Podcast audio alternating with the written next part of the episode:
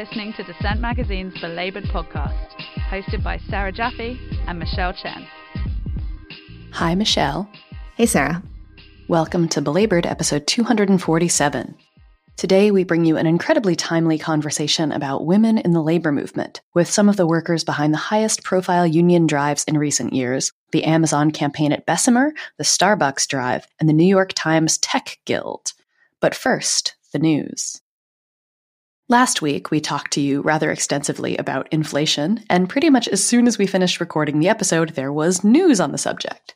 Specifically, the news that the Federal Reserve was hiking interest rates in order to curb inflation.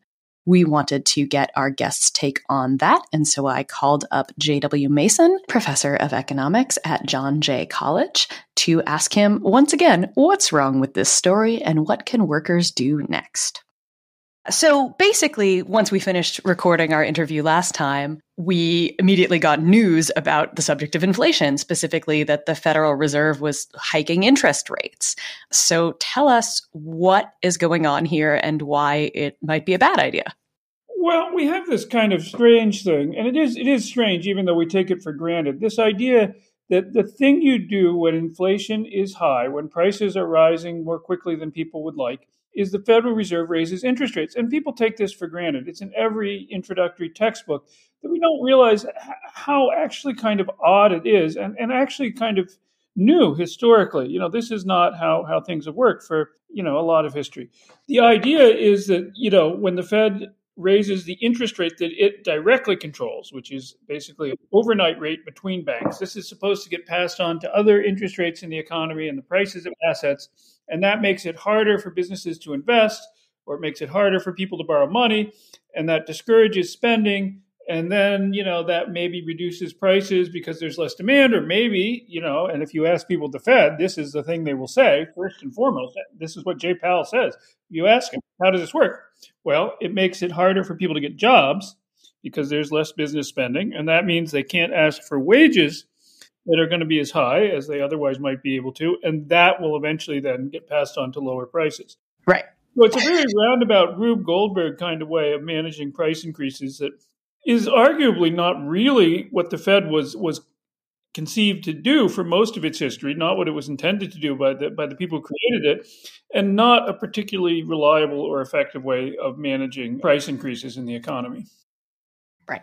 So that all makes a lot of sense, or rather, it doesn't make very much sense. But you know, the short version of it is that um, raising rates somehow screws workers, which somehow lowers prices, which somehow curbs the problem. And Powell is saying that he's willing to continue raising rates until the problem is solved, which reminds me of, you know, the beatings will continue until morale improves. Yes, although the, the positive, the one positive thing we can say here is that morale might uh, improve on its own, so to speak. You know, it's certainly possible that inflation will come down on its own for reasons that have nothing to do with the Fed, and that will give the Fed an excuse to stop raising interest rates before it does um, too much damage to, you know, the economy and to the labor market.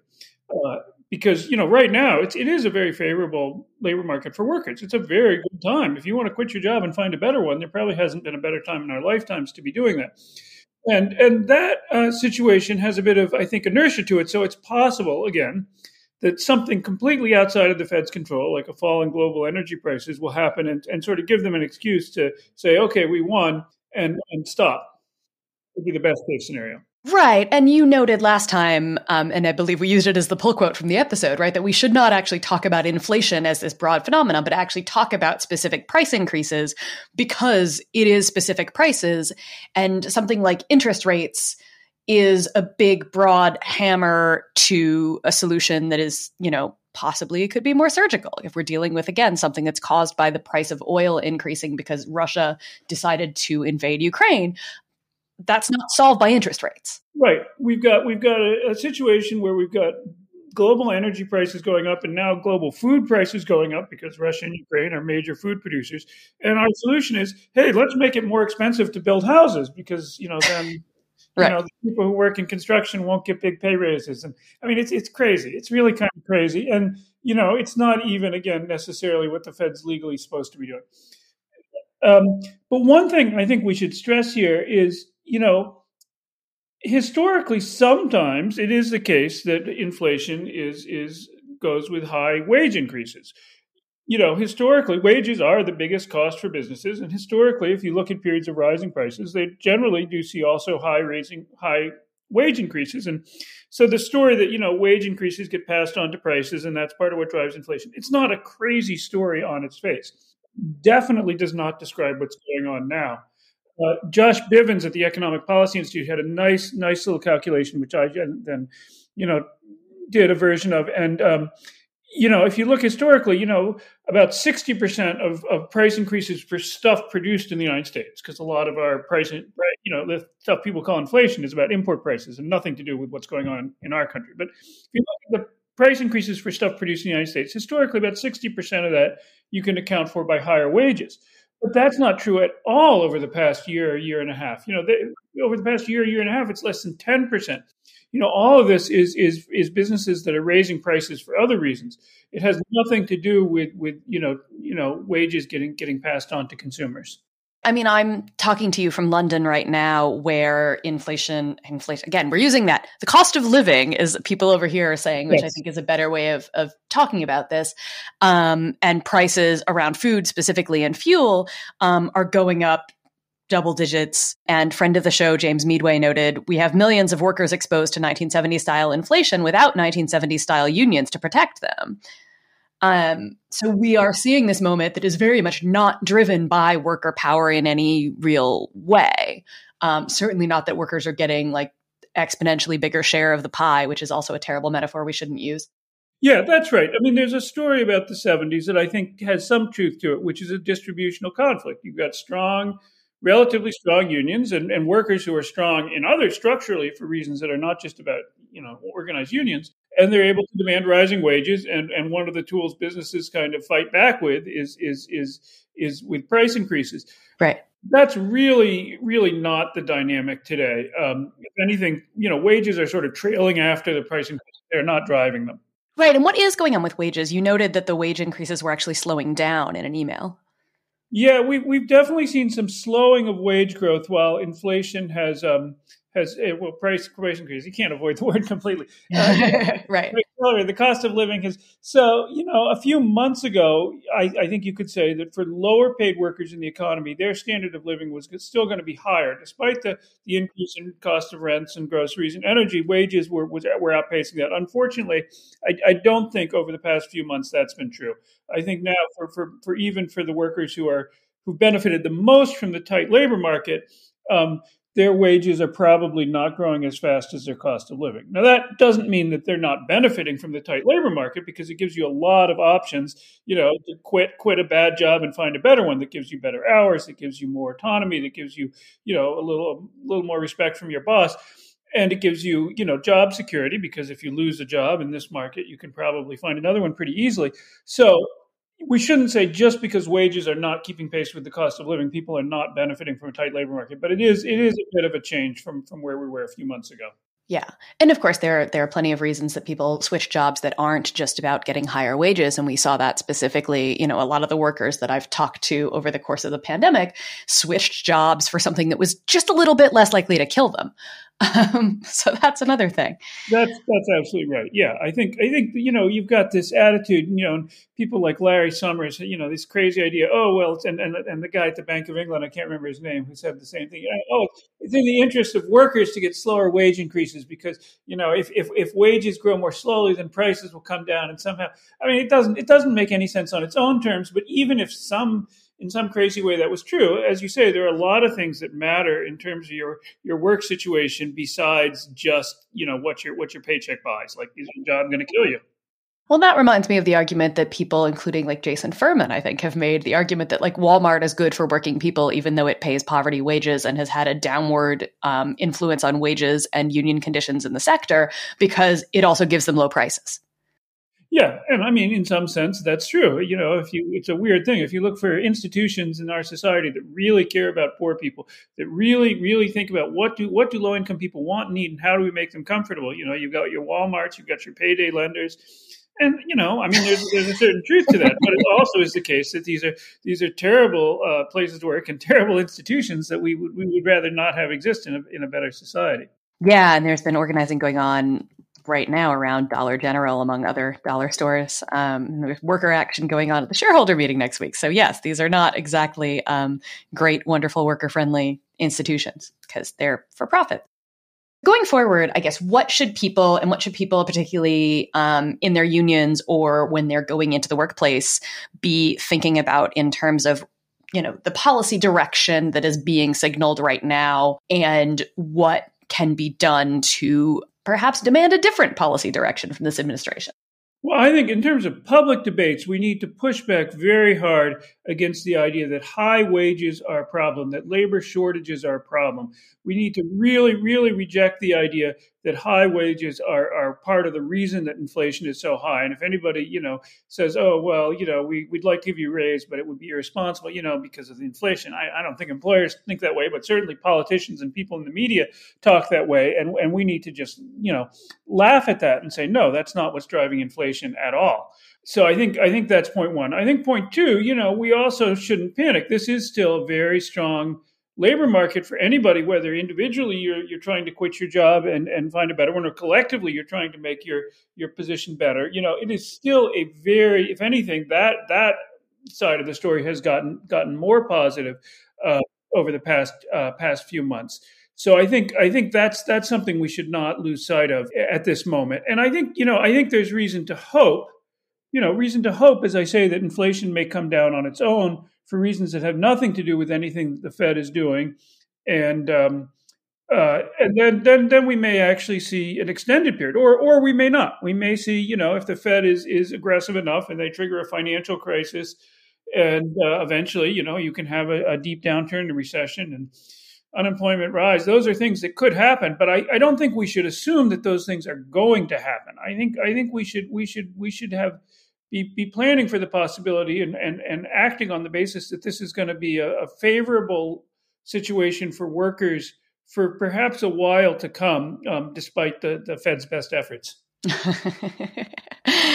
and in closing, in the email, you noted uh, we should react to someone saying, of course, the Fed needs to raise interest rates when inflation is high, the same way we would react to someone saying, of course, Amazon knows best if its workers need a union. That's right. This this myth of the Fed is just this benevolent, you know, people looking out for the interests of all of us. They're just technicians doing what's best. We need to just we need to be done with that. You know, this, this is there's no sense in which what they're doing is a rational, sensible response to inflation, and we need to just get that out of our system once and for all. That was friend of the show, J.W. Mason. If you have not already, we really recommend you check out last week's full episode on the subject of price increases. And if you like these little economic explainers for workers and labor, let us know at belabored at dissentmagazine.org, and you can send us more questions that we may try to answer. Now that politicians and employers are pressuring us to return to work and try to resume so called normal life, childcare is going to be in high demand. But childcare providers are still reeling from the pandemic, and they continue to struggle with the devastating impacts of the lockdowns, the ongoing public health risks, and of course, all the problems with our childcare system that long predated the pandemic. Childcare workers are some of the lowest paid educators in the country, and their work is deeply undervalued, despite their vital role in children's early development and their role in helping working parents stay in the workforce. Meanwhile, the cost of care for parents is going through the roof, sometimes costing even more than state college tuition. The federal government could do a lot to change the situation by expanding subsidy programs for families and boosting the wages of childcare providers who work in childcare centers or in smaller scale family childcare homes. But proposals to overhaul the federal subsidy system for childcare have stalled. On May 9th, childcare organizers staged a rare labor action. For a day without childcare, a day of action that took place in 24 states and was sponsored by a coalition of community based nonprofits, childcare providers shut their doors and highlighted their collective demands for living wages, an equitable childcare system built on racial justice, and affordable childcare for all families. I spoke with Chanel Hunter, who runs Family Circle Academy in Philadelphia, about why they decided to take this dramatic step of closing for a day. So, my name is Chanel Hunter, and I own and operate Family Circle Academy in Philadelphia, Pennsylvania And so I'm a fourth generational child care provider, and I decided to take part in this action because as a provider and a parent and a black and brown woman, I am just tired of being used and abused. As a child care provider, we don't have livable wages, right? And then as a parent, relating to my families, we have to ensure that they have child care. And so when they don't have child care, I can't come to work. So it's a team and parent led action. And so when I brought this to my parents and they said that they were all for it, I said that we had to become a part of a day without childcare. Why was it important that you actually engage in a work stoppage for this one day? What's the message you're trying to send by basically withholding your labor? Um, so the message that myself and other providers in Philadelphia wanted to send is that without childcare, you can't go to work because we're the workforce behind the workforce. And understanding that I don't want my labor to be in vain. You know, I love what I do. I love working with children and families, but I can't do that if I don't have a livable wage to sustain my own family. What are the major reform proposals that people are looking at right now to bring the country maybe closer to something like a universal childcare system? And do you think that's enough? I know with our demands, we were demanding um, livable wages for childcare providers and workers. And then, um, in addition to that, equitable childcare system that's built on racial justice so that when the decision making is happening that we have representation at that decision making table and so that our voices are being heard so that when the um, process comes down the pipeline we're actually the ones that's going to benefit from it. And then lastly just making sure that affordable um, childcare for everybody. So i think that speaks to the universal childcare proposal. Currently i think there's a proposal to make childcare cost no more than about 7% of a typical family's income. There are also provisions for raising childcare wages, but what are some of the guarantees that you would like to see I think one of the things I would like to see, um, like as a guarantee, is to make sure when we talk about livable wages, I would like to have a thrivable wage.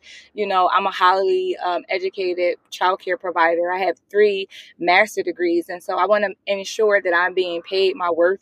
You know, the things that we provide in our childcare center are equivalent to the things that's happening in the public school system, and I want to be able to ensure that the workers that I'm paying to come and do this job are not still able to get welfare benefits. And right now, that's currently currently what's happening in the industry. My hope is that we get some guarantees so that parents can send their children to childcare so that I can actually come to work and provide care for the families that I love to serve and to make sure that my employees actually have a wage that they can sustain themselves and their families on. Can you talk a little bit about what you've experienced over the last two years um, with the pandemic? I know a lot of childcare providers have shut down, and others ended up, you know, working many, many extra hours just trying to comply with all the regulations and standards and everything. Uh, what was it like where you work? Um, I would definitely say that the pandemic has been devastating to our industry as a whole.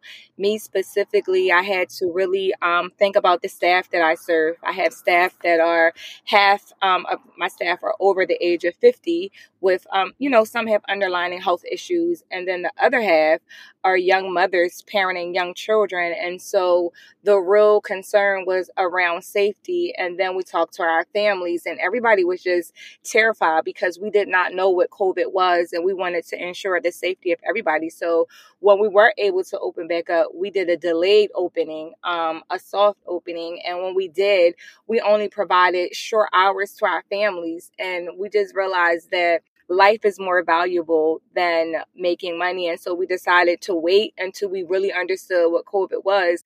But it's devastated my business. You know, pre COVID, we had over 65 kids, 12 staff, and we're down to three staff, including myself, and maybe about 10 to 12 children on an average, you know, like daily basis. And, you know, we're rebuilding. Yeah, and also, I mean, uh, really young kids still can't get vaccinated, right? So this is an ongoing risk that you're having to deal with. Absolutely. You know, um, prior to COVID, we served all age groups from birth all the way up to school age children, um, sixth grade. And currently, we have two classrooms closed down because we can't offer care in those classrooms because children at that age can't get vaccinated. You know, they can't wear masks. So, what can we do to, you know, sustain ourselves?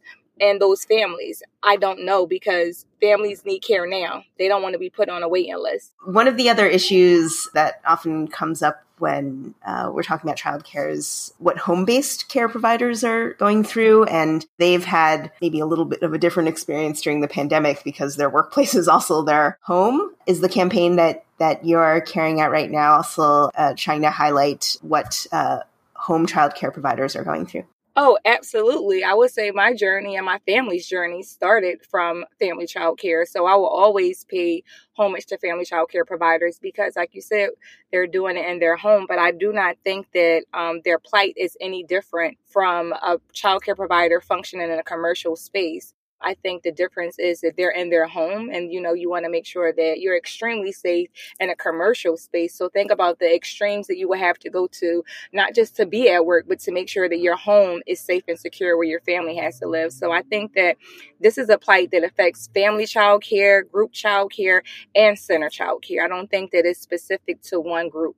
Is there anything else that you want people to know? I mean, I feel like governments across the country are really eager to open back up and get people back to work. And childcare is going to be a major part of the so called recovery that we're a part of. But um, what would you like people to keep in mind um, as some people are obviously uh, not, not past the pandemic yet?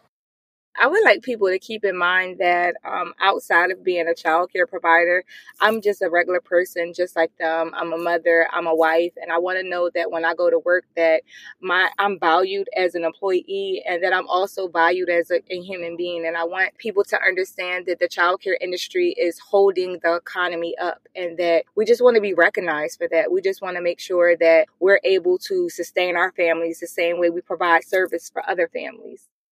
That was Chanel Hunter, who runs Family Circle Academy in Philadelphia.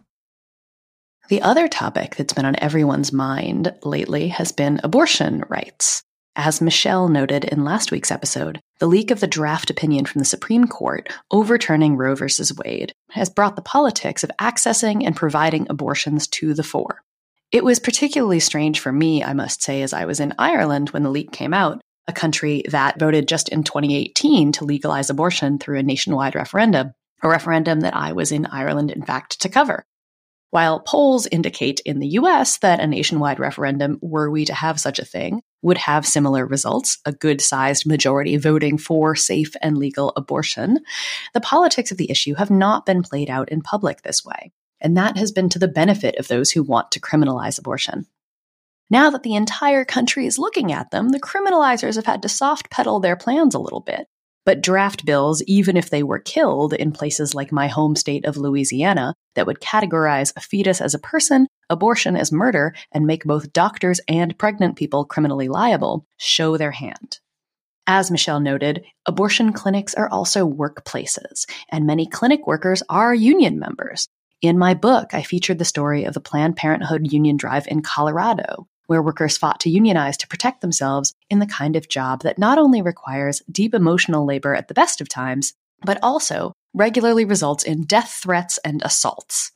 But it's not just those workers who make abortion access a workers' issue. As Asha Banerjee at the Economic Policy Institute writes, abortion is a so-called bread and butter issue. She notes, quote, Women's economic lives, livelihoods, and mobility are at the heart of the reasoning to overrule Roe. In the draft majority opinion, Justice Alito dismissed the argument in Casey that women had organized their lives, relationships, and careers with the availability of abortion services, writing that form of reliance depends on an empirical question that is hard for anyone, and in particular for a court, to assess, namely the effect of the abortion right on society and in particular on the lives of women. Do you like my Justice Alito voice? I have no idea what he actually sounds like, but that's what I assume he sounds like. Going on with the quote, in fact, this empirical question has been definitively assessed and answered. A rich and rigorous social science literature has examined both the detrimental effect of a denied abortion on women's lives, as well as the individual and societal economic benefits of abortion legalization, as detailed in the thorough amicus brief filed in Dobbs on behalf of over 100 economists. Some of the economic consequences of being denied an abortion include a higher chance of being in poverty even four years after, a lower likelihood of being employed full time, and an increase in unpaid debts and financial distress lasting years. Laws that restrict abortion providers, so called TRAP laws, targeted regulation of abortion providers, have led to women in those states being less likely to move into higher paying occupations. End quote. And those states, of course, overlap very nicely with the states that crack down on unions, so called right to work states, and all of our favorite things. The New York Times has a piece that looks at the effects on women of the first Roe generation who were able to move into the workplace because they did not have to carry an unwanted pregnancy. And while I'm skeptical often of the framework that posits jobs uncritically as liberation for women, there is no doubt that access to decent work has freed women from dependence on men also that not only women get abortions. It's also worth pointing out that the draft opinion from Belabored's least favorite Justice Samuel Alito, also the author of Harris versus Quinn, Janus, and Hobby Lobby, which, if you've forgotten, ruled that birth control is different from other forms of healthcare and that employers therefore have the right to pass judgment on their employees' reproductive and sexual healthcare decisions by virtue of their religious beliefs, is, well, a mess. The opinion that would overturn Roe is of a piece with Harris and Hobby Lobby, which came at the same time and therefore made it rather obvious that, as I wrote at the time, they are both cases about healthcare and how it will be provided and paid for. They are also cases that make it clear, as does the draft opinion now, that I was right when I wrote, quote, what they wind up being is about reducing power on the job for thousands of mostly women, mostly low paid workers across the country. Attacks on all workers' rights often come first through attacks on those deemed less important workers. When we decide that birth control isn't a pivotal issue because it only affects some workers, or that home care workers' loss is not a loss for us all, we leave the door open for the next attack. And now we see where the next attacks are coming. Alito argues in the leaked draft that, quote, Federal and state laws ban discrimination on the basis of pregnancy, that leave for pregnancy and childbirth are now guaranteed by law in many cases, that the costs of medical care associated with pregnancy are covered by insurance or government assistance, end quote. And therefore, as Chabeli Carrazana of the 19th wrote, quote, that the country has made strides since 1973 when Roe v. Wade went into effect, guaranteeing abortion rights up until fetal viability. Alito suggests that progress nullifies the connection between abortion access and economic justice. But experts on childcare, paid leave, and economics said his argument fails to capture how the protections codified into law in the past five decades are still not sufficient. Carrazana continued, quote, on what Alito characterizes as guaranteed family leave, the only workers who have anything close to guaranteed leave are the top 10% of earners in the country, 95% of whom have access to family leave that is unpaid, according to the Bureau of Labor Statistics. Only 36% of those highest earners also have paid family leave, and those numbers drop dramatically for the lowest paid workers, most of them women of color. 79% got unpaid family leave and only 5% had paid family leave in 2020. Medical costs for birth are also still high, even with insurance coverage, about $4,300 on average for vaginal deliveries in 2015 and $5,200 for cesarean births, according to a wide ranging study of more than 600,000 women in the United States between 2008 and 2015 who had healthcare insurance through their employer. End quote. And just to continue, the premise is false. Julie Kashen, a senior fellow and director for women's economic justice at the Century Foundation, told Carrazana, quote, even if we had access to paid family leave and childcare and insurance coverage for pregnancy and childbirth, even if we had all those things in place, which we do not, the need to have the right to abortion continues to exist. End quote. Abortion is a workers' issue. The biggest opponent of workers' rights on the court is also the biggest opponent of abortion rights. What is the labor movement going to do about it? We've seen strong statements from some, particularly at National Nurses United and the Association of Flight Attendants, as well as the AFL CIO's Liz Shuler, but we need more. It is not enough to simply pay lip service to women, queer, and trans people in the labor movement. We need to have a labor movement that understands that there is little of more material concern than whether one will or will not carry a pregnancy. When you go outside these days, it might seem like everybody has forgotten about the pandemic. Masks are off, the precautionary measures put in place by federal, state, and local governments, rules on masking and social distancing, have by and large been lifted, and even though millions remain unvaccinated, politicians and corporations seem eager to resume business as usual and focus on economic recovery. But there are some people who may never recover from COVID 19, literally. People with long COVID, according to some studies, may number in the tens of millions, and there may be many more cases to come. Long COVID is a combination of a number of mysterious symptoms, from chronic fatigue to cognitive problems like the infamous brain fog. It can put people out of work and lead to long term disability, and the New York Times reports quote, a study published in January by the Brookings Institution found that long COVID could account for 15% of the millions of unfilled jobs in the United States, unquote. On top of a relatively low vaccination uptake, the US has fewer healthcare and welfare protections for long COVID sufferers compared to Western Europe. According to Philippa Dunn, a researcher with the Solve Long COVID initiative, the New York Times writes, Quote, since people who are unvaccinated may be at higher risk for developing long COVID, according to the Centers for Disease Control and Prevention, companies in regions with low vaccination rates like the South may have more worker shortages than those in regions with higher vaccination rates, unquote.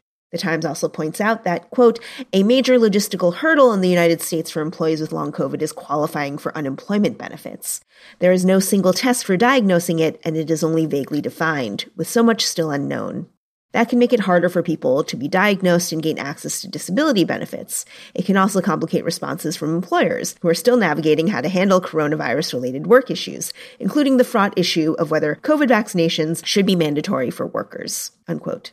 According to a recent report published by the Solve Long COVID Initiative, quote, through January 31st, 2022, the COVID-19 pandemic has potentially caused, at minimum, 22 million cases of long COVID, with a higher estimate model suggesting more than 43 million cases. This caseload includes 7 to 13% of the total population of the United States. Of these cases, 7 to 14 million are expected to result in long-term disability, placing individuals at risk of lifelong complex health problems and economic ruin from healthcare costs, unemployment, denied benefits, eviction, and homelessness. Unquote. Considering that this may be, for many people, a burden that lasts for years or even a lifetime, it's pretty frightening to think that so many people these days are rushing to act as if the pandemic is behind us. The worst may actually lie ahead, as a society with a pathetically weak social welfare infrastructure is going to be stretched to a breaking point once again. Perhaps not with a massive spike of COVID deaths, but just the long, agonizing malaise of a virus that won't go away.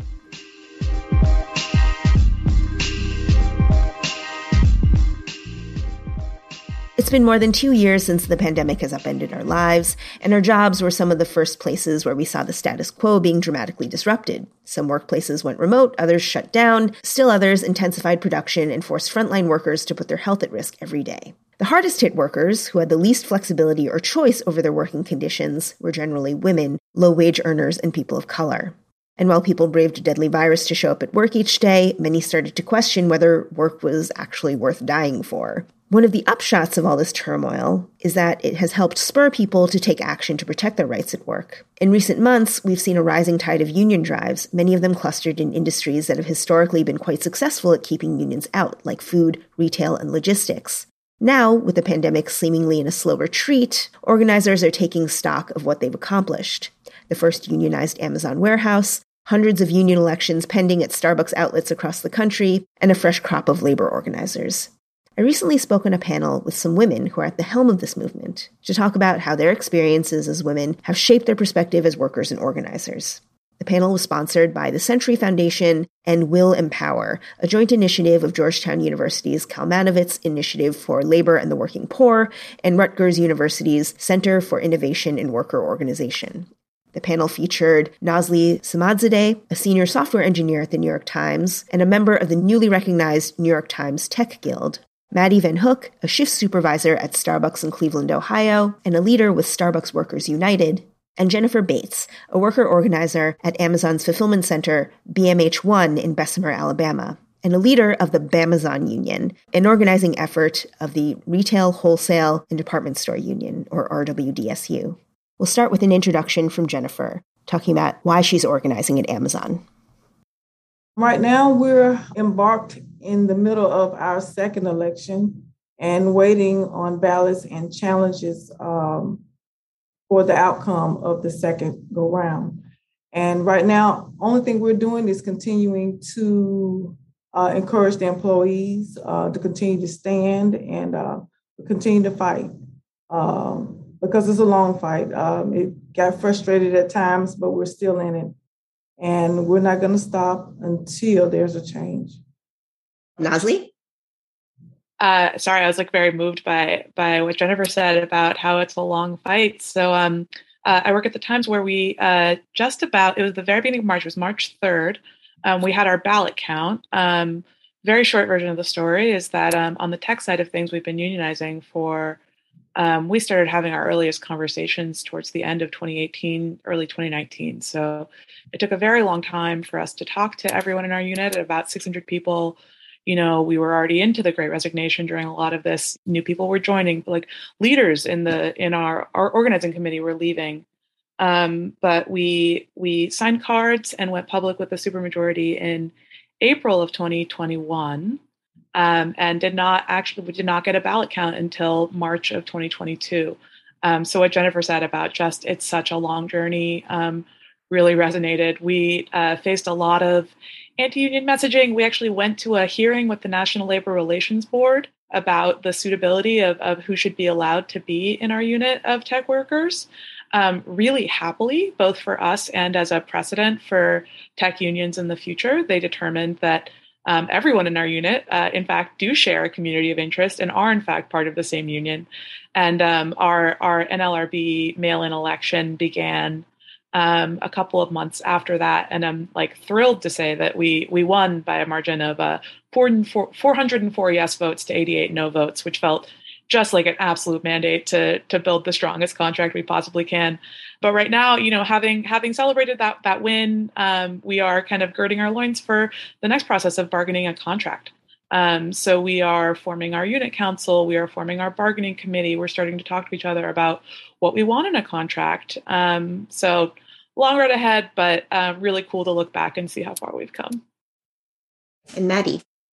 Yeah, um, kind of similar um, to what Nazli was saying. Um, not with the you know super long process, but we're just kind of waiting at this point. Um, ballots started getting sent out yesterday, actually.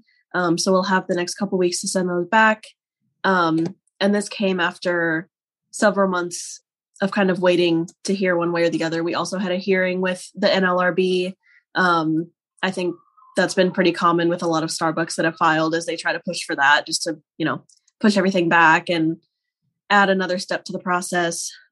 But we filed in early January and then our hearing was early February, and then um, it was kind of radio silence for a couple months. but then um, a couple weeks ago, we were, you know, told that our ballots were going to be sent out.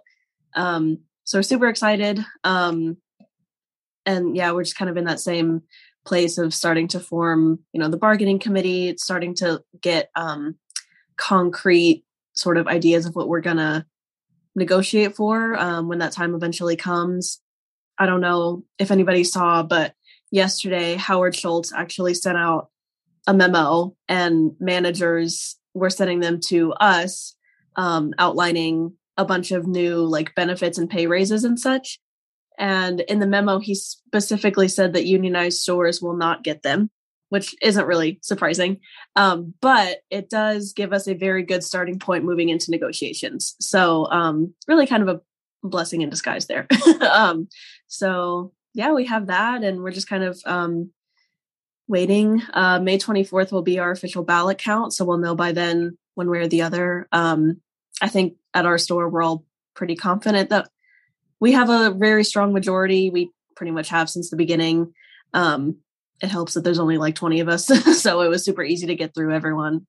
But yeah, we're just kind of hanging out till then. Such a classic move to be like, well, we don't know if the we're going to be allowed to offer these things to the union. And it's like, yep. buddy, all you have to do is ask, and then they'll say yes, and then it'll yep. be done. Anyway, I promise you, we we are not going to stop you from doing that. My corporate hands are tied. So our first question, well, is um, both sort of a hoping to get some general reflections from you. Um, so the labor movement um, has seen a flurry of victories, both big and small, over the past several months. And to be honest, I think it has surprised even some folks in the labor movement, um, especially because a lot of it has been happening in groups that have often been seen, perhaps erroneously, as hard to organize. So, on the one hand, we have a lot of low wage, uh, precarious sectors um, in which a lot of women and people of color are employed. And on the other hand, we have uh, the so called white collar sectors like tech, in which it may be difficult sometimes to inspire collective action or sort of grassroots working class consciousness. So I'd like to go around and have each of you talk about one thing you've learned about organizing from your experiences over the past several months. And did you discover anything or were you surprised uh, by anything um, that might cut against some of the assumptions and stereotypes that people might have about the labor movement and about your industry? So, Nazli, would you like to go? Yeah, absolutely. I, I like to say that organizing has taught me more, I guess, both taught me more about human nature than anything else that I've done, and also made me more friends than anything else that I've ever done. Um, the act of getting to know someone and just doing even the most basic agitating about talking about your working conditions are just uh, going to make you a lot more familiar with them than in some cases even years of just working together can and i think that's by design you know a lot of what workplaces are meant to do is to kind of su- suppress the parts of us that like might have a lot in common.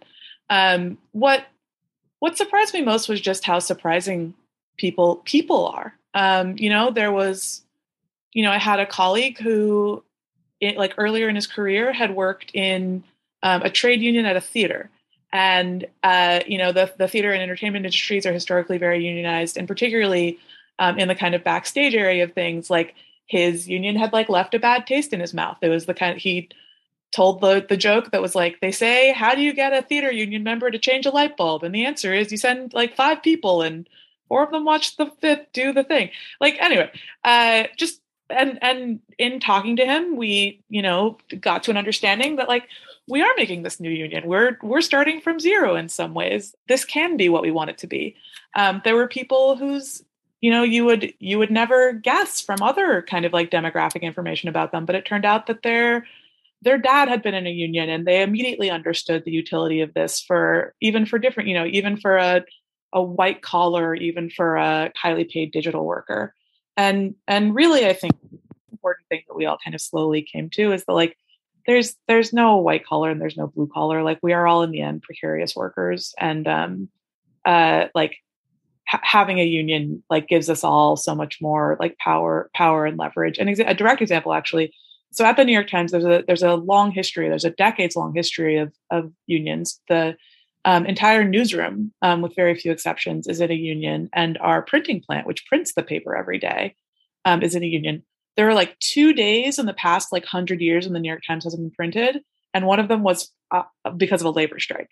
Um, to give you a sense of like how strong that union has been historically and and how big it is.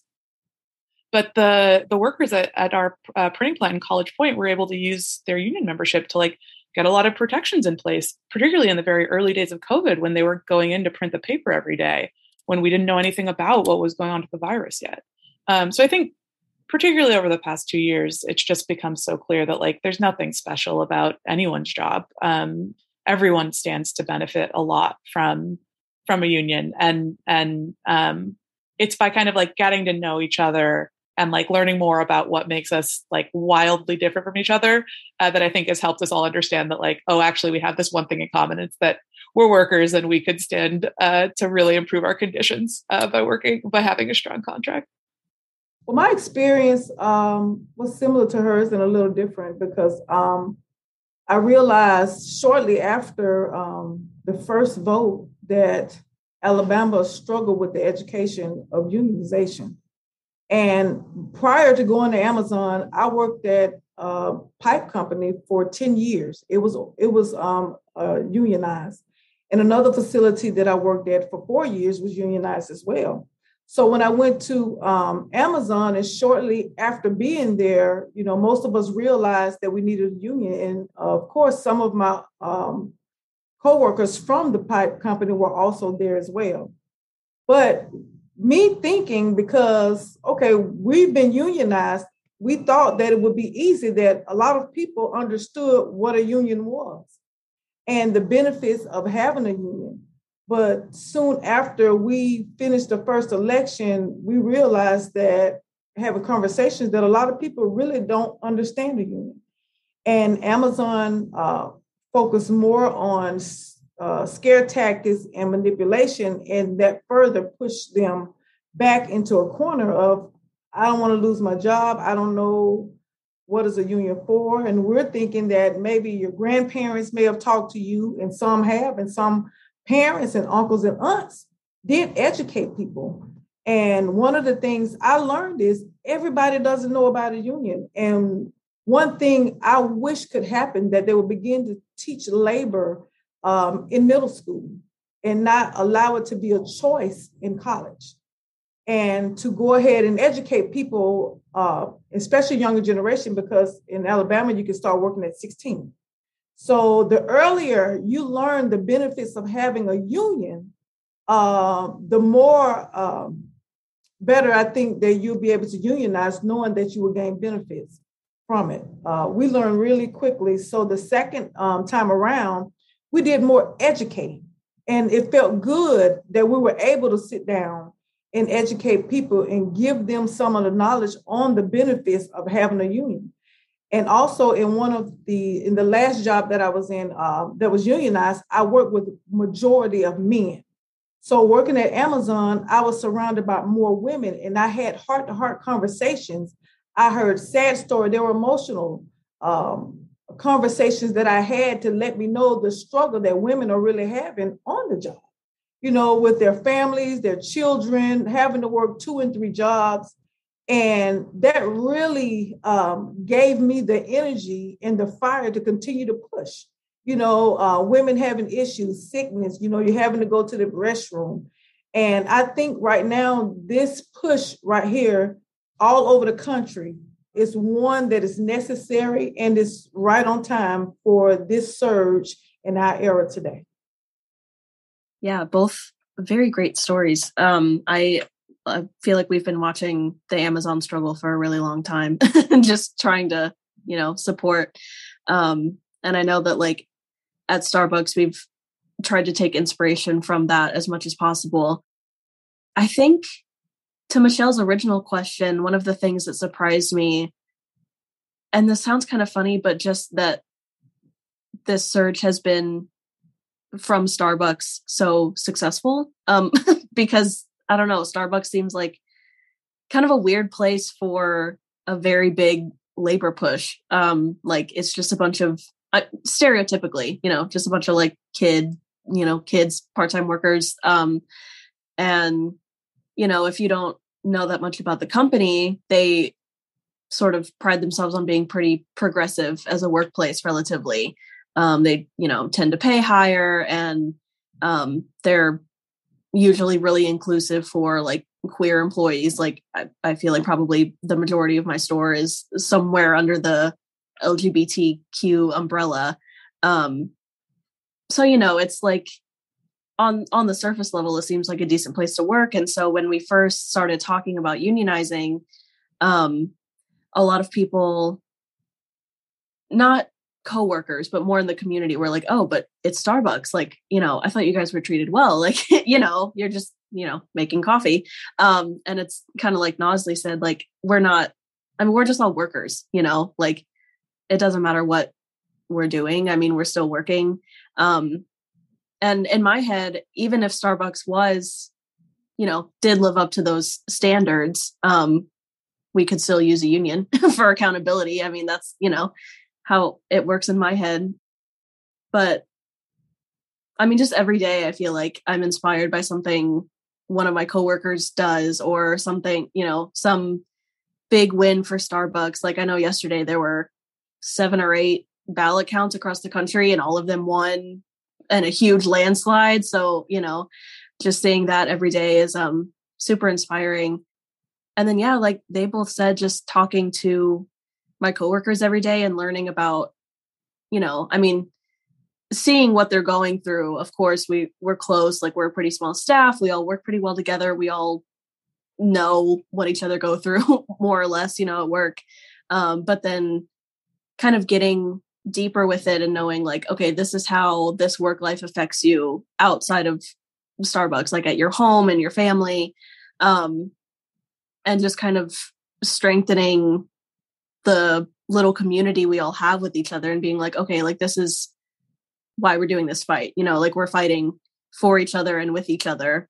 Um and the other thing i think that really caught us all by surprise was how big it felt like you know within the first couple weeks we filed we had people from i mean like the mayor came um nina turner came sherrod brown came like we just had all of these like big people walking into our little starbucks and like you know telling us you know oh, like we're so proud of you. This is so great. Like you guys are going to do so good. And we're just like we're just we're just a bunch of kids at a coffee shop you know? Like i don't know. It just felt very um big i guess very important um which it is of course like now making all those connections and seeing all of this happening in all kinds of industries all over the country and the world um it's like wow we really are part of like this huge thing which i think also helped a lot of my coworkers kind of i don't know like recommit themselves in some ways get past the anxiety of like oh this this is like kind of scary like you know are they gonna what are they gonna do to us? Like what are they gonna say? Um but having that much bigger support behind us they were like oh okay it doesn't matter never mind. Like this is you know this is what we need to be doing. Um so yeah it's been it's been amazing. Thank you.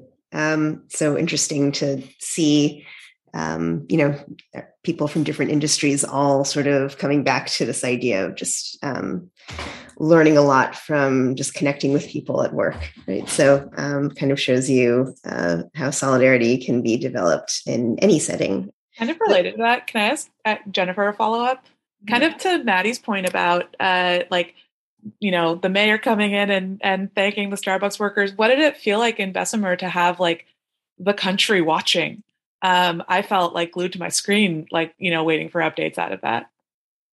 It was amazing. Um, we had the Democratic Party to come down, Danny Glover, uh, you know, we had all the support. We had Biden to even speak out, you know, and it was an emotional moment, but it was it was an awesome moment to know that we had that much support. And then to hear from international people standing up. And we understood then, like, you know, this is not just a little small town uh, Bessemer fight but it's a fight that's all across the country. They weren't just rooting for us, but now we're they're rooting for themselves. Now we can stand up and we can do this. So people were asked, you know, how do you feel that, you know, all of this, we were just shocked. Like we just want to unionize our little small building, but it became a momentum around the country of the things that people really felt who had an opportunity to come out and stand and say, you know what, we've been feeling the same way. We've been disvalued. And now it's our time to stand up and take back our power. Thank you. So, throughout the pandemic, we have seen workers taking extraordinary risks at Amazon and other places to defend their rights in the workplace or to demand fair pay and better working conditions, um, and others have just uh, decided to you know stop working. Others have quit their jobs altogether. Um, so i wanted to ask each of you was there a moment that made you want to take the risk of trying to organize at your workplace do you remember um, any kind of turning point or some kind of uh, experience that just sort of lit a spark Yes, I'll start with that one. Um, after seeing a lot of employees being fired um, and disrespected by human resource, writing people up, and the thing that really sparked uh, my decision was when I began to hear the chatter from other people um, who were having issues. And when I went out the security checkpoint one day and the lights went out, went off on me and they told me to step to the right to scan my badge and go into the other room. And so once I went in another room, I had to take off my ambassador vest, shoes, empty all of my pockets. Uh, they want to do a security check to make sure you didn't steal anything. So once I got my stuff back, I asked them, would that time be added back to my break? Because mind you, this was at break time. And when I was told that I didn't get that time back for my break, that I can only use the remainder of my break, I knew then that it was time to unionize because it was an abuse of power.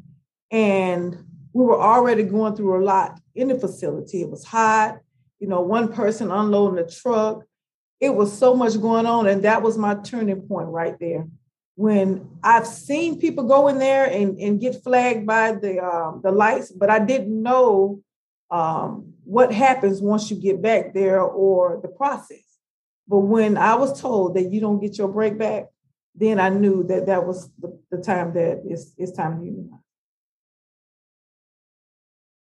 Yeah, they say, you know, the best time to unionize your workplace is when things are going well. Unfortunately, no, no one ever actually does that.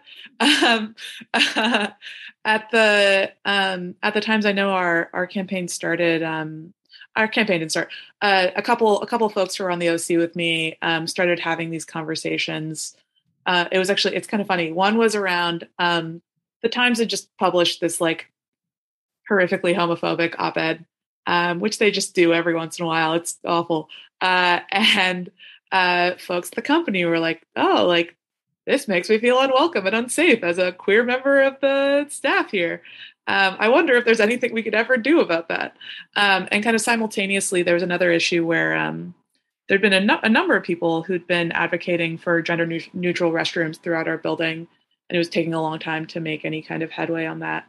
Um, and it kind of was very similar to to Jennifer's story. It was just like, oh, like this isn't right. Things could be better, but I, there's nothing I can do to make this happen. Um, but of course, there is something to do. It's to very slowly talk to all of your colleagues over a period of years and to form a union. Um, so yeah, I think and and I think the the Great Resignation kind of has has spurred this in other industries too, of just an awareness that this isn't right and this is the thing that we can do about it. Uh, at my part of part of what brought me to organizing, um, at my at my last job, I worked at Vox Media, another media company in New York, and um, the kind of something that went poorly there was that uh, the company very abruptly, with no transition period, moved moved us to being paid in arrears instead of uh, on on every payday.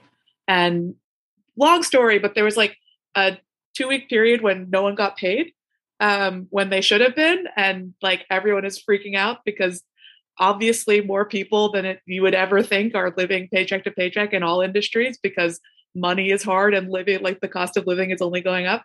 And so in our kind of like company slack people are asking questions and they're scared and they're confused and someone someone typed wouldn't it be cool if we had a union and we could deal like do something about this? Um, and like i think me and that guy and like one other person had a had coffee like within the week and we're like actually um, and that was kind of the the origin story of of that company unionizing. So unfortunately it's usually something awful which i feel like is part of what this organizing surge is coming um, in reaction to but uh, I guess as difficult as things are, I hope that we are going to make some kind of lemonade out of these shitty lemons. Lemonade out of shitty lemons. slogan we can all get behind. Um, yeah, we need that on a hat. um, you drink at Starbucks, lemonade out of shitty lemons. Um, yeah. Organized labor um, is often stereotyped as being largely comprised of men, uh, often white men who'd work typical quote unquote blue collar jobs, despite the fact that women and people of color make up a sizable majority of union workers today. But the latest surge in labor organizing has actually put women at the helm of a lot of this workplace activism. So, why do you think that is? And can you point to any personal experiences you've had while organizing and maybe talking to other women workers? I know Jennifer was talking about this earlier. Um, experiences really that really capture how labor and gender intersect at this moment in the labor movement. Yeah, that's a good point. Um, I think we were talking about that a lot when we first started because, you know, a lot of my coworkers like didn't really know anything about unionizing, me included. there was a big learning curve for a lot of us. Um, and there were, you know, a lot of people brought up like, you know, that's like, you know, what our grandparents did, like steel workers and auto workers and stuff, you know, like what does that have to do with Starbucks? And I think um maybe this is bringing it to big scale, but I think that the labor movement is just inherently tied to everything else within intersectionality, right? Like women's rights and queer liberation and, you know, putting power back into like our black coworkers and our coworkers of color and all of these different things. Um, it's, you know, it's a very real, tangible struggle. And I think, um, the labor movement has been a very tangible way for people to kind of take control back over one of those things. Um, I think, you know, as a queer woman, seeing um, recent news and, you know, not so recent news, just, um, I mean, we've always struggled more. I mean, we all, you know, we all know. Um, and I think, um, and I mean, growing up with um, a single mom and two sisters, it was just the four of us. Um, you know, we had to be, you know, we were raised to be outspoken and um, assertive, and that wasn't a bad thing. Um, and I think that a lot of, especially younger women now, like women in the younger generation, are just kind of saying, like, screw it. um, like, I, you know, I'm tired of being quiet. I'm tired of just sitting and letting older white men run my life. Um, and I think it's, like I said, I think just taking power in the workplace back is a very like concrete way that we can feel like okay you know like we're we're doing something we're making our lives better we're making our coworkers lives better we can control some of the shitty lemons that are being thrown at us like this is a very i don't know it just feels very um real in some ways where a lot of things seem more abstract like well maybe we can't fix you know the whole patriarchy thing right now but we can start a union and maybe maybe it'll be something you know small steps. Um, Maddie, I think I, am sorry, I think I skipped you for the last question. Lane just pointed that out. So, um, do you have a a story um, about you know like a spark moment that happened with you, just to extend the shitty lemons metaphor a little bit? um, honestly, it was um, the Starbucks in Buffalo winning. As I said, I only started in August, and I think they won probably November ish, like late. Um, 2021. So I hadn't been there super long, um, but I knew that, you know, it's not the best work environment. There's a lot of like just issues. And to see them win in Buffalo, led by Casey Moore, who is amazing and we love her, um, to see that success happen, some of my coworkers and I were like running in the back of house, like, okay, we should we should do it too. Like, you know, because we'd heard whispers that other stores were thinking about it. And um honestly it was just kind of like they can't stop us all at once. Like you know maybe they might win some places but the more people we get and the more power we give to this movement like the better chance we have at winning. So yeah big shout out to casey for starting all of this. She's the best. And it's just been winning ever since i guess to go back to our question about women's experiences organizing, uh, Jennifer, did you want to talk a little bit more about um, what you had mentioned earlier about speaking with other women at work and everything? Oh, yes, um, I want to talk about one of the issues we had with um, Amazon. One of their tactics were to tell the employees that unions only want to um, bring in seniority, and we don't think that anyone could anyone should come in has a better um, work ethic than someone who's been here uh, should have to wait to be promoted. And one of the things that I noticed since I've been there, that the reason why they don't want to unionize to bring in seniority or recognize the employees in the facility is because out of two years, I've seen a bulk of men come in and put into leadership. And we're the ones who's training them for a job that they say we're not qualified for. And there are men after men, and they're bringing them in from the outside instead of promoting from the inside. So that's another huge issue.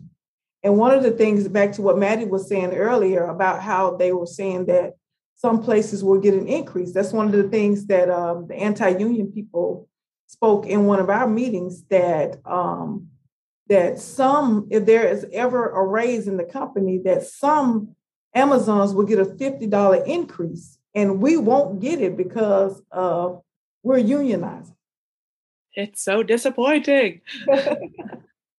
yeah, I think for for better or worse, almost in, in almost all in any industry that I am aware of, um, women and and people of color and and really people of any minority are are promoted at a at a slower rate.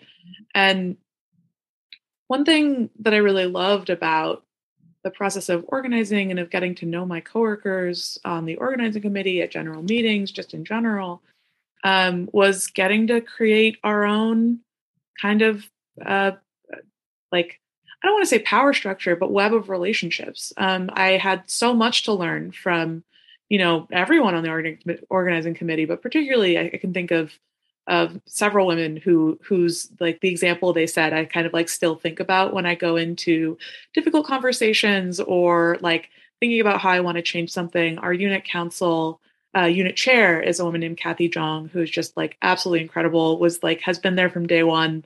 The kind of like kind of simultaneous fire and patience that she brings to kind of difficult situations, I like just co- admire completely.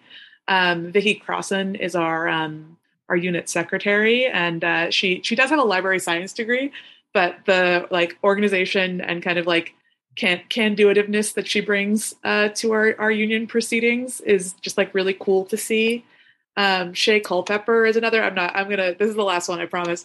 As a data engineer at the Times, who the way that she kind of like sliced and diced our spreadsheets of of uh, our colleagues as we were trying to talk to them was just so amazing. And like all of these are women who I would have had no reason to work with in my day to day job, but now like not only do I, you know, know them and am friends with them and have benefited from their examples, um, I also know that if any of them ever have trouble getting promoted at work, I will know firsthand that it is absolute bullshit. Um, and and also, you know, hopefully we'll be able to like be part of of doing something about that. So there's so much that I have benefited from from the example of other women, and that it like made my job more more like kind of rich um, through through the process of organizing and and it's it's the ability to like have those relationships so that we can also lift each other up at work when facing those kind of like again kind of like disappointing but not surprising examples of of systemic um, uh, discrimination that is that's part of what's so great about it. So, uh, our last question, um, official question, is um, with the union victories that we've seen in recent months, we have seen workers deploy um, some innovative and often unconventional strategies when organizing in industries or workplaces that unions haven't really been able to penetrate very much in the past.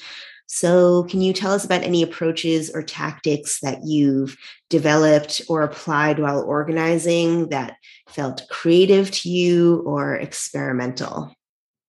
I can take this really fast. I think that the internet has has really changed what organizing looks like. It's just so much easier to be in contact with people. You don't have to have their home phone number. Um, just like the ability to use a smartphone and to like meet people where they are. Maybe that's like social media. Maybe that's like I don't know WhatsApp. Like what whatever it is. I think that's really changed the game. But I also think like the kind of flip side of that is that it can be really tempting to find kind of like digital uh, kind of like shows of, of virality as progress, but like the only real progress is the union being recognized and actually making the contract. So it's, it's kind of this double edged thing where the attention is really wonderful, but the attention on its own is not going to change things. Um, so I've, I've just found that so fascinating um, to kind of like take note of uh, while organizing at, you know, at a digital shop, but also just like in a world where the internet is much bigger than it used to be. Yeah, definitely. As uh, as a member of the media, also like you can sort of it's sometimes difficult to cut through like um, you know a lot of the um, a lot of the glitter on social media. So it's good to, and I think unionization itself is um, one of these analog processes that can only really be done. It sort of reminds us, right? It's important to connect with people. But um, yeah, others? Yes, one of the things that um, we did as far as being creative is we took up space on the inside. Um, the second go round, instead of taking my break and going to the car sitting down i would stay in the break room and we would have we would host meetings there during our lunch break and we had an opportunity to talk to employees who were coming in and out and some who were on the fence that was holding their ballots that was one of the most creative things that we thought of like at the last minute and people walked away from the table and said we're going home to vote um, I had discussions with people that had a vote no shirt on that changed their mind after having a conversation with us. So, um, suspending my lunch break, and we uh, put on panels inside the break room during break, during lunch hour helped, and it was very creative for us. And also, um, not going straight home after working our shift, we stayed outside to ask answer questions because most of us were on the day shift as night shift was coming in, they were able to ask questions and tell us some of the things that were going on on night shift that we needed to know to kind of help uh, get the news and education out to the night shift workers who had um, concerns as well. So, um, taking up time after work, not going straight home, and creating space on the inside during our breaks, our lunch breaks, uh, helped a whole lot. I love that. I think we'll probably we we could we could make some use of that. Mm. Um, one of the things that we did, I mean, like I said, Casey Moore in Buffalo, just their like, you know, their whole movement has helped us um a lot in organizing our folks and people in our community. Um, they've given us a lot of like materials and inspiration and a lot of training sessions and stuff. And one of the things that we got from that was we got like this big um Airbnb through Workers United like they helped us pay for it and stuff and um people from Pittsburgh um who are also organizing, you know, Starbucks Workers United came and then a bunch of Cleveland folks came and we just like kind of knocked out a bunch of stores in Cleveland and surrounding areas. Um so we just kind of canvassed basically um and we printed little business cards with our info email address and stuff so we handed those out and then they went back. I wasn't actually able to be there, but I was FaceTimed in and I was getting texted and stuff. Um, they went back to the Airbnb and they just like had a cookout and people from the other stores that they ended up talking to throughout the day came over and um, it seemed like it was a really, really good um, like networking opportunity for people, even if those stores don't end up unionizing ever or for a long time, like they at least you know have our info. They met people in person and we're like hey like we're willing and ready to help you however we can. Um, and i thought that was really good and everyone that went said it went really well and they had a really good time kind of getting off of online for once in two and a half years um, being able to meet people face to face and just kind of have those conversations. I feel like the common thread of of all these answers is like uh, unionizing your workplace. It takes time. Um, it takes your break. It takes your evening hours. Um, but but it is it is so worth it. I think like it's it's it's a worthwhile investment um, but yeah i think it can be tempting to say that i think like you know women kind of take up a lot of this kind of nurturing work or um, development work. Hopefully like part of why you know we're all here is that we're bringing other people in to share this work with us um, but it is it's it's work and it's hard and it, it takes up time and i think it's like absolutely worth it but um it like effectively yeah there were there were points of of the past year or so and like this was it was my it was my hobby. It was like the primary thing that i did in my free time. And i look forward to it being less the primary thing that i do in my free time for a little while but um uh worth it again. Yeah. It can be like a second job, but a job that is actually enjoyable. so, um, before we get into the q&a i wanted to ask if any of you have questions for each other about your experiences or you know best practices and that sort of thing I'll throw something out. Um, I feel like this gets brought up a lot, but I know Nazli, you were just saying it takes up a lot of time. Um, what are your best ways that you have found to like take a step back or like be able to still take care of like yourself and your people outside of the logistics, I guess? Yeah, I think I really but like had had a privilege of being of such a such a large unit that we were able we had lots of people kind of like step back from the OC and bring new people on and like now that we're organized like I'm not going to be on the bargaining committee uh, at least not in the kind of like immediate future. And I like feel horrifically guilty about it. Um, but also like I'm I'm tired. And uh, you know I was just talking yesterday to I had my like kind of first one on one with my new shop steward. And uh, he was on the organizing committee. He like for maybe a year, but like left left it about a year ago. And he's like zippy and refreshed and ready to go and and ready to have these conversations. And it was kind of like, okay, we're like tagged, we're tagging off uh, each other off. Like it's time for you to step back in. It's time for me to step out and like take take a break for a little while. So it's easier with the larger unit. Um, but yeah, just like no union is, you know, if a union depends on one person to be good, that's a bad union. The point is that uh, it's something that we all do together. Um, but I'm curious actually to hear Jennifer answer the same question, particularly as you go into a second election and just like that mm-hmm. must be exhausting. Oh, yeah. Um, for two years, and there have been plenty of times, you know, that I've said I'm tired. I am so tired. I have to take a step back. Sometimes we have to go into uh, uh, doubling up on the events. Sometimes uh, some of our core group can't participate. And one of the things that we would do is we have people, um, what we call, uh, if they're not a one, they're two. They're they're supporters. They may not want to be a um, a leader, but they are support strong supporters. So what one of the things I would suggest is when we can't come or some of our other core group can't be at some of our actions, we will take a couple of people that we're close to uh, in the facility who helps out on the floor say hey we'll pick up the phone call. We're, we're giving out t-shirts and flyers in the morning. We really need to bring in a couple of people to help. Yes i can come in and work a little early. And even though they don't come to all of the other actions we pull pull in some of the people who are not so afraid to come and just participate so that other people can take care of family and or just go home for the evening get some rest. So that was you know one of the things we um, did as well. But it's tiring. I mean i i, I yeah yeah yeah yeah. It, i've been saying uh, you know i'm tired but i got to keep going. I take me a break but sometimes i say well i do morning shift. I'm not going to stay in the evening and i end up staying in the evening anyway.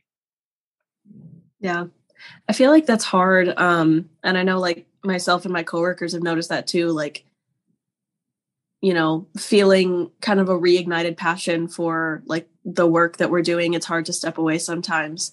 Um, but I know that we, um, maybe not so much now that, you know, we're starting to get our ballots and voting soon and stuff, but, um, leading up to this, we've been working a lot as a city. Um, so we have a group chat with you know people from my store and then the other few stores in our district that have filed and we kind of do a lot of the work as that unit too and i think that helps. Um just being able to like yeah like you both were saying like okay i'm tired you have the energy you do it. And just like let me know how it goes. Um yeah. Thanks guys. You're listening to belabored a Dissent magazine podcast Links to articles mentioned in this episode may be found at dissentmagazine.org.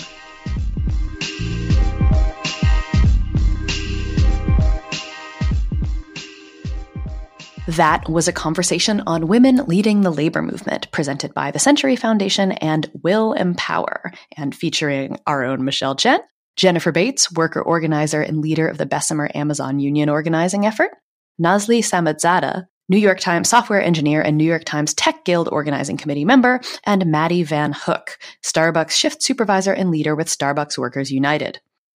And now it is time for everybody's favorite segment. Arg, I wish I'd written that about the pieces we loved this week and didn't write. I'm talking about a piece at Novara Media by Rivkah Brown titled Couriers Stunt Dalston's Gentrification The Police and Council Want Them Gone. This is not only a great piece that illustrates the way working conditions, policing, rising rents, gentrification, and immigration are all interwoven, but it also covers something that I personally witnessed. On Saturday evening, I was walking home to the flat I'm currently staying in in London's Dalston neighborhood when I walked straight into a police riot. Specifically, the streets were packed with ordinary people facing down what looked like hundreds of cops. Cell phones were out, shouts of shame could be heard, and as I stopped to try to figure out what was going on, I saw a friend and local labor organizer in the midst of the fray. Several people were thrown in the back of police vans, and I personally witnessed police batoning people, throwing them to the ground, and in one especially horrific moment, a courier knocked to the ground and trapped beneath his bike by a police cruiser, which continued to move forward as the courier and the people who rushed to his aid screamed for them to stop. The car was literally pushed backward off the bike, and the man's leg, which would have been shattered by the crowd. I have seen a lot in my days as a journalist, and I'm, that one's still sticking with me. Anyway, as Brown writes, quote, around 500 gathered in Dalston, North London on Saturday night to resist a pre-planned police operation.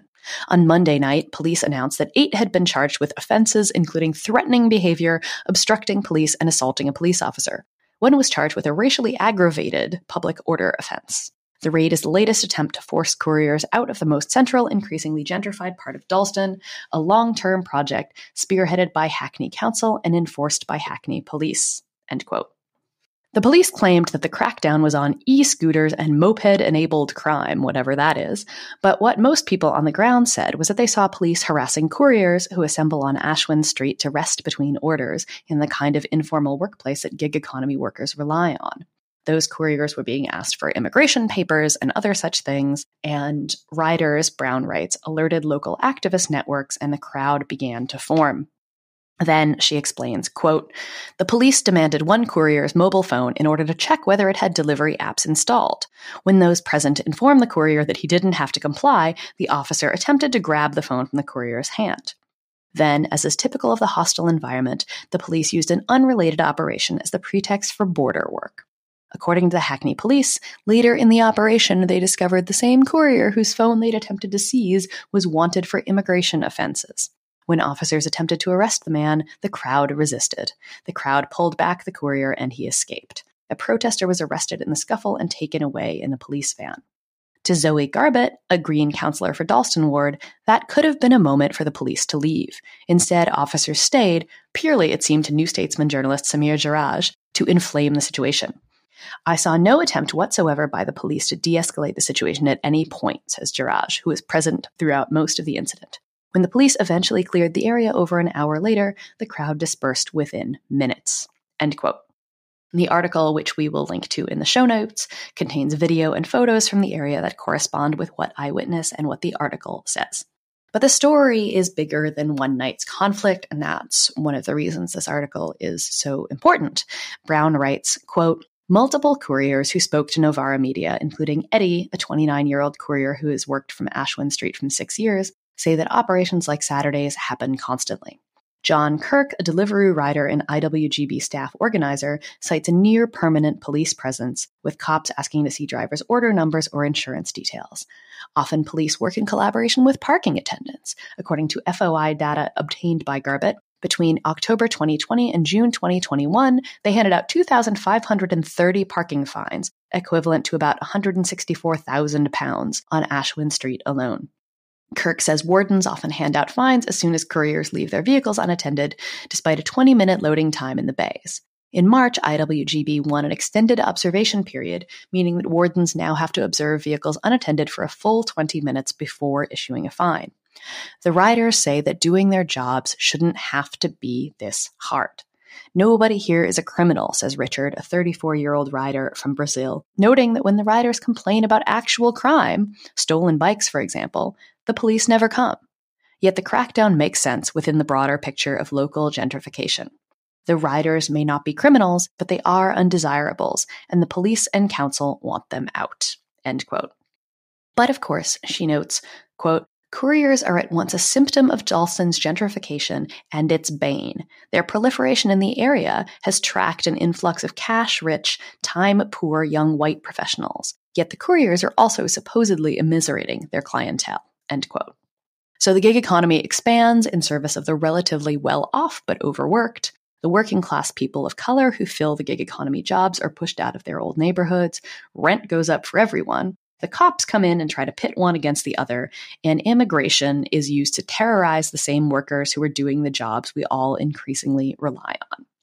This is, of course, a labor story.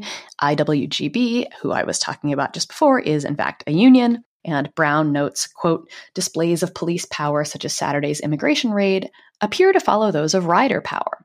On April 29th, riders undertook a boycott of the local restaurant Wingstop for refusing to allow riders to use its toilets and forcing them to wait outside in the cold. Another raid earlier this year took place just six days after the town hall protest, leading some to connect the two. End quote. But if there is anything hopeful about this story, it is that the community came out to resist and the crowd was very mixed. It was not just workers of color resisting the police. It was, in fact, young local white people and a lot of people who were walking by, not just me, stopped, took out their cameras, and took part.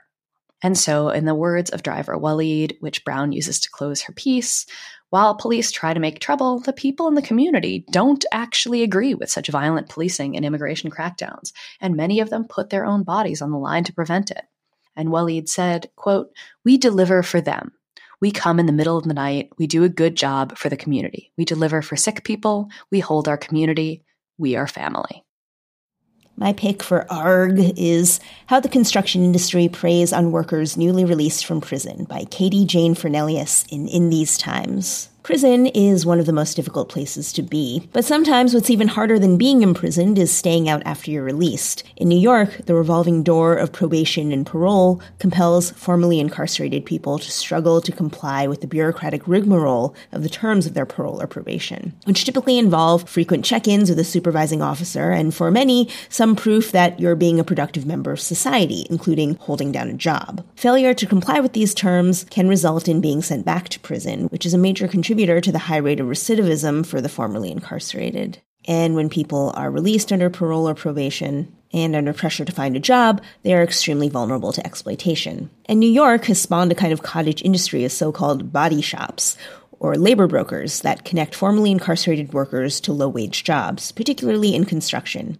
Fernelius explains, quote, while these people are no longer in prison, they often remain under community supervision, meaning that they have to regularly check in with a correctional officer to make sure that they are meeting all the conditions of their release, like holding down a job. In some cases, workers were connected with these body shops through reentry organizations, which aim to help recently incarcerated people transition back into life outside prison where employment opportunities can be difficult to find if you have a record. However, once these workers found themselves in those jobs, they frequently experienced low wages and even unsafe working conditions, unquote.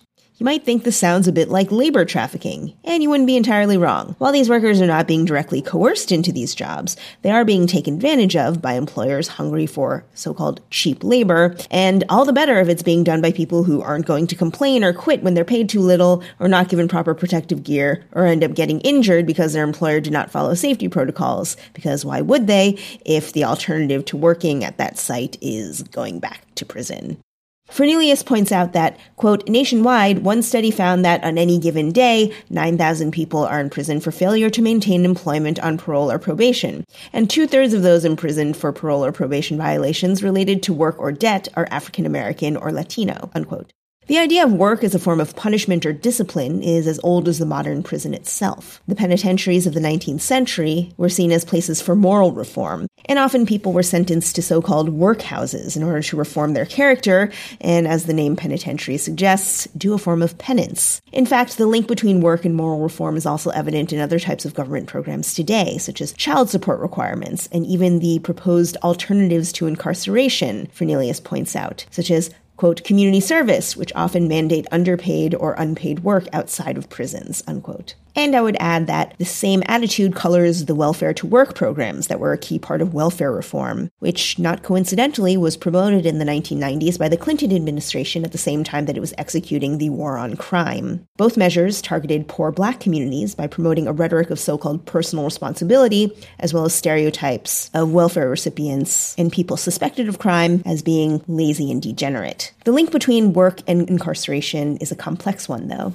On the one hand, many formerly incarcerated people struggle to find work due to systemic discrimination against people with criminal records. One might argue that the body shops are doing these folks a favor by helping them get jobs that will help them avoid being reincarcerated. But the flip side of employment as a condition of nominal freedom is the lack of choice that might lead to one being tracked into a situation of exploitation or danger. Noah Zatz, a professor of law at UCLA, told in these times, Quote, most people think about the relationship between the criminal legal system and labor in terms of exclusion or barriers to employment, such as discrimination against people with a criminal record. But there's also a kind of flip side phenomenon, which is not one in which people are being locked out of work, but when people are being forced into work, and in particular, forced into work on vulnerable or subordinating terms, unquote. The political pushback against body shops in New York City has been led by local building trades unions, who not only have ethical objections to the exploitation of their fellow construction laborers, but also an interest in preventing abuses by non union employers, which undermine working conditions for the entire sector. Mason Tenders District Council and Construction and Building Laborers Local 79 unions helped craft local legislation that, quote, would require greater transparency from labor providers within the construction industry, mandate that employers inform workers of their rights, including their minimum wage and potential overtime pay, and require that employers provide information to the city about the number of workers they employ and how much those workers are paid, unquote. The new legislation, which goes into effect next month, will help provide transparency around body shops. But perhaps the bigger question for the labor movement is what is labor's relationship to the millions of people who move through the criminal legal system every day? For the working class people who are released from prison and struggle to reintegrate into their communities and the workforce? While labor is helping to address the commercial exploitation of the formerly incarcerated in the short term, the movement also has a stake in building an economic system in which every worker has an opportunity for fair, decent work, regardless of where they came from, on their own terms. And that is it for this episode of Belabored. Thanks to Natasha and Colin for making us sound good. And thank you to all of our supporters on Patreon. If you enjoy the independent journalism we bring you every two weeks and want to see us cover more of the labor movement, please consider supporting us on Patreon at patreon.com slash belabored. And if you want to do something extra special for us, you can leave us a positive review on the podcast platform of your choice. And don't forget, you can download all of our episodes for free, archived on the Dissent Magazine website at dissentmagazine.org. We also want to hear your stories as well. So if you are a formerly incarcerated person trying to find a decent job, we want to hear from you. We also want to hear from you if you are a childcare worker struggling with low pay as more and more is demanded of you in the pandemic era. And we want to hear from you if you are a worker struggling with inflation and struggling to cover your basic needs amid the rising cost of living. If you have any stories, questions, or comments, you can get in touch with us directly at belabored at dissentmagazine.org, or you can contact us on Twitter using the hashtag belabored. And in a few weeks, we are headed to the Labor Notes Conference in Chicago. If you're going to be there, Sarah and I will as well, and we'll be recording. So come up and say hi. And that's all for this episode. Over and out.